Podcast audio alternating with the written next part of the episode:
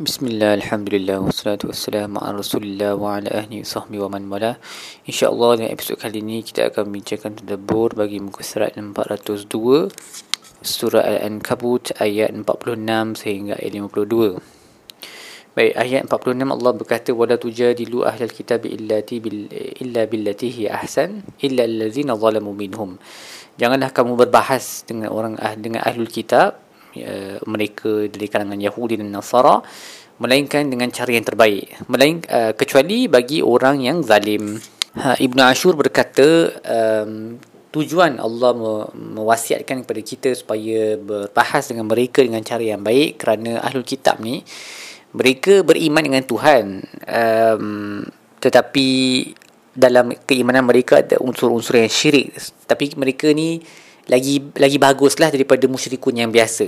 Ha, dia punya darjat dia lebih tinggi. Mereka memang ada dipanggil secara khas dalam Al-Quran sebagai ya ahli kitab kan. So walaupun uh, mereka bukan tauhid yang sebenarnya tetapi mereka tak satu orang yang syirik dan mereka apa percaya kepada kitab-kitab samawi yang terdahulu. Uh, maksudnya mereka dekatlah kepada orang Islam. Dan mereka lah yang paling uh, sesuai ataupun paling Uh, mudah untuk menerima uh, hujah sebab benda-benda yang disebut dalam Quran benda-benda yang sudah pun terdapat dalam kitab-kitab mereka. Maka kalau kita nak berdebat dengan mereka kenalah berdebat ataupun berbahas dengan cara yang terbaik kerana tujuan dia adalah untuk mereka menerima agama ini untuk menerima Islam. Dan janganlah berkeras kerana takut mereka akan lari jauh-jauh Allah, tapi tapi Allah kata kecuali bagi mereka yang zalim. Mereka yang zalim maksudnya mereka yang memang tak ada niat langsung untuk mendengar apa-apa kebenaran, uh, apa-apa yang datang daripada mulut Nabi SAW, apa-apa yang berkaitan dengan orang Islam. Mereka ni kita tak perlu berdebat dengan mereka langsung ataupun kalau berdebat kita berkeras pun tak apa. Sebab mereka memang, memang bukan berniat pun nak, nak menerima kebenaran. Tapi yang baik-baik yang selainnya yang kita rasa macam dia ni terbuka kepada apa yang kita nak sebut, maka kita berdiri dengan mereka dengan cara yang baik dan Allah Allah Allah ajar kita apa yang nak sebut tu. Sebut Allah kata sebutlah kepada mereka amanna billazi unzila ilaina wa, wa unzila ilaikum. Kami beriman dengan apa yang diturunkan kepada kami dan apa yang diturunkan kepada kamu. Wa ilahuna wa ilahukum wahidun. Dan Tuhan kami dan Tuhan kamu adalah Tuhan yang satu wa nahnu lahu muslimun. Dan kami uh, menyerah kepadanya. Jadi Imam As-Sa'adi berkata um, bila kita berdialog dengan mereka tujuannya bukan untuk mencela apa-apa yang ada dalam kitab mereka ataupun mana-mana rasul mereka seperti mana yang kadang-kadang dilakukan oleh orang yang jahil. Tetapi sepatutnya uh, kita menolak apa yang batil tetapi menerima apa yang benar. Sebab dalam kitab mereka ada lagi yang masih yang masih kekal di atas kebenaran. Jadi kita terima yang benar dan kita tolak yang batil. Dan janganlah kita tolak yang yang benar itu hanya kerana ia datang daripada mulut mereka ni yang yang bukan Islam ni lah. Sedangkan kebenaran itu tetap kebenaran. Dari tak kira daripada mulut siapa-siapa pun dia keluar uh, so itulah adab uh, berdialog yang sebenarnya. Wherever the truth comes from we accept it. Uh, dan especially dengan ahli kitab yang tujuannya kita adalah untuk menarik mereka ke Islam dan uh, banyak dalam ajaran mereka selari dengan agama mereka maka kita point out those uh, similarities kan. Kita kita kata kita setuju dengan benda ni kita pun buat benda yang sama juga. Seperti mana yang Allah sebut kita beriman dengan apa yang diturunkan daripada kami apa yang diturunkan daripada kamu Tuhan kami Tuhan satu tapi benda-benda yang yang tak yang lain tu kita sebutlah ha, kita tolak. Tapi tak, tak tak semestinya kita kena tolak semua sekali apa yang mereka bawakan. Kemudian Allah berkata um, dalam kalangan orang Yahudi ni ada yang memang beriman dengan Al-Quran seperti Abdullah bin Salam dan uh, iaitu falazina atainahumul kitab yu'minu nabi wa min haula'i man yu'minu bi dan dari kalangan orang kafir pun ada yang beriman dengan Al-Quran juga um, kalau mereka dah betul-betul masuk Islam dan mereka jadi orang mukmin lah tapi kalau mereka hanya percaya sahaja kepada apa dalam Quran tapi mereka akhirnya tak memeluk Islam dengan sepenuhnya maka mereka kekal di atas kekafiran lah Allah berkata wa may yajhadu bi ayatina il kafirun nanti tidak yang tidak, tidaklah menolak ayat-ayat kami melainkan orang yang kafir وما كنت تتلو من قبله من كتاب ولا تخط بيمينك إذا ارتاب المبتلون dan kamu tidak pernah membaca sebelum ni apa-apa kitab dan tak pernah menulis dengan tangan kamu. Sebab kalau kamu buat begitu nescaya mereka akan ragu-ragu. So ini adalah ayat yang menunjukkan hikmah Nabi itu ummi. Ummi maksudnya tak reti membaca dan menulis. Sebab kalau Nabi reti membaca dan menulis mungkin orang akan kata oh dia dah pernah tulis ataupun dia belajar daripada kitab-kitab lain apa yang dia sampaikan kepada kami. Tapi mereka tak boleh guna hujah tu. Sebab dia mereka tahu yang Nabi adalah ummi tak reti membaca dan menulis. Uh, dan ayat ni menurut Ibnu Juzai juga boleh merujuk kepada um, keyakinan orang Yahudi tentang kenabian Nabi SAW kerana dalam kitab mereka disebut bahawa Nabi terakhir yang akan datang memang adalah seorang yang ummi. Jadi kalaulah Nabi tu boleh membaca dan menulis maka dia bercanggah dengan sifat yang disebut dalam kitab mereka. Uh, tapi since Nabi itu memang ummi maka uh, yang mereka yang betul-betul mahu mencari kebenaran mereka akan sedar bahawa Nabi Muhammad memanglah Nabi yang terakhir yang telah di uh, dipredik, dijangkakan ataupun disebut dalam kitab mereka yang akan wujudnya akan timbul pada akhir zaman. Dan Allah berkata bal huwa ayatun bayyinatun fi suduril ladzina utul ilm.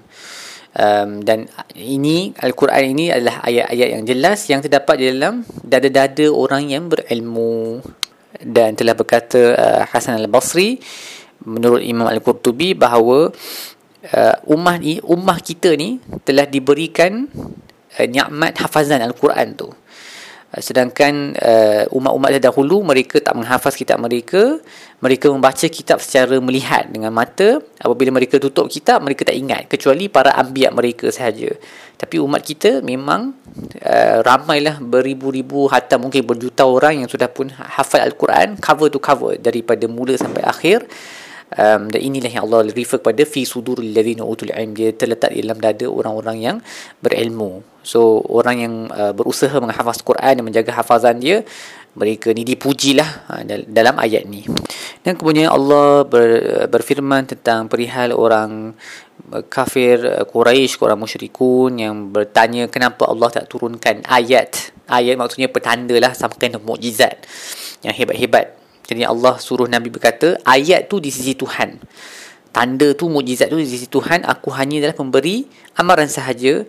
Dan Allah bertanya, awalam yakfihim, tidak akan cukup bagi mereka dan bahawa kami telah menurunkan ke atas mereka kitab yang dibacakan ke atas mereka. Yang kitab ini, inna fi dhalika rahmatan wa zikra li qawmi yu'minun. Yang di dalamnya ada rahmat dan peringatan bagi kaum yang beriman. Jadi seolah-olah uh, Allah bertanya, kenapa mereka mencari ayat ataupun mukjizat ataupun petanda. Sedangkan al-Quran tu itself adalah a'zamul ayat antara ayat yang paling hebat sekali yang paling jelas sekali uh, dalalah dia dalil-dalil dalamnya tentang uh, kesahihan kenabian Nabi SAW bukankah itu sudah cukup uh, untuk untuk mereka dan tak perlu lagi pada ayat yang lain? Sepatutnya itulah kes dia uh, tapi mereka uh, sentiasa mahukan something else dan walaupun Allah datangkan semua ayat dalam dunia ni pun mereka tetap tak akan beriman juga. Dan sebab tu kita umat Islam ni kita adalah umat yang beruntung lah sebab mujizat yang mujizat para nabi yang lain semua dia wujud pada zaman nabi tersebut sahaja. One time bila nabi tu buat orang nampak habis tapi kita adalah mujizat dalam tangan kita. Quran yang kita pegang ni adalah mujizat yang berkekalan sehingga ke akhir zaman. Maka amatlah rugi kalau kita tidak berusaha untuk memahami isi kandungannya, menghayati keindahannya. Um, dan kita biarkan macam tu sahaja. It's like wasting mujizat yang uh, apa yang sepatutnya menghidupkan nyawa dan minda kita kan. Baik, apa yang kita belajar daripada muka surat ini? Yang pertama, uh, ingatlah bahawa um, ke, ke kehebatan keindahan bahasa al-Quran yang begitu dahsyat sekali yang tidak dapat ditandingi oleh pakar bahasa yang terhebat sekali dalam kalangan orang Arab iaitu orang musyrikun sendiri. Orang musyrikun Quraisy adalah antara orang yang paling pakar dalam bahasa Arab dalam syair. Mereka tak mampu nak menandingi al-Quran. Sedangkan Quran itu dibaca oleh seorang rasul yang ummi yang tidak terima membaca menulis itu menunjukkan bahawa al-Quran itu datang daripada Allah Subhanahu Wa Taala. Dan juga ingatlah bahawa al-Quran adalah mukjizat yang berkekalan yang berada dalam tangan kita. Jadi ambillah peluang untuk mempelajari dan menikmati mukjizat ini kerana ia adalah sumber mukjizat tu tujuannya untuk menambahkan keimanan kan? Imagine kalau kita berdiri di hadapan Nabi Musa dan laut tu terbelah mesti iman kita akan bertambah-tambah. Jadi Quran tu sepatutnya serve that purpose juga kita sepatutnya bila baca Quran tu iman kita bertambah tapi of course benda ni hanya akan boleh terjadi kalau kita faham maksud dia. Jadi berusahalah untuk mentadabur maksud-maksud ayat di dalam Al-Quran.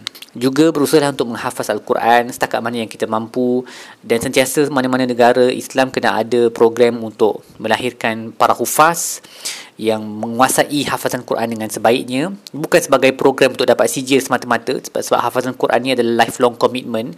Dia betul-betul hafaz uh, dengan syahadah dan mereka diberi dorongan untuk terus menghafaz Quran sepanjang hayat uh, dengan apa-apa insentif uh, keduniaan ataupun diingati tentang kepent- apa ketinggian darjat orang yang menghafaz Quran ni.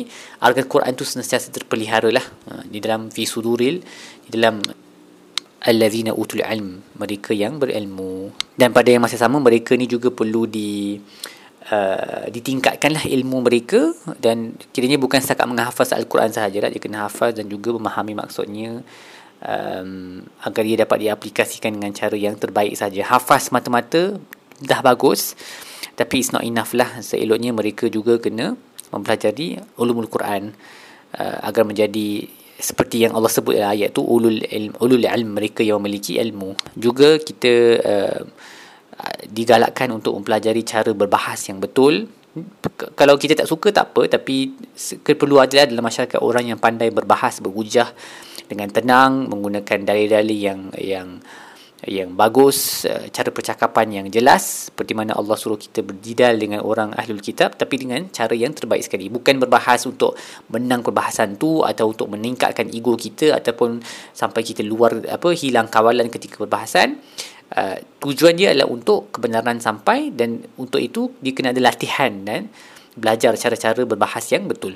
Baik setakat itu sahaja terabur kita bagi muka surat ini. InsyaAllah kita akan sambung episod-episod lain. Sallallahu alaihi wasallam Muhammad wa ala alihi wasallam. Alhamdulillah rabbil alamin.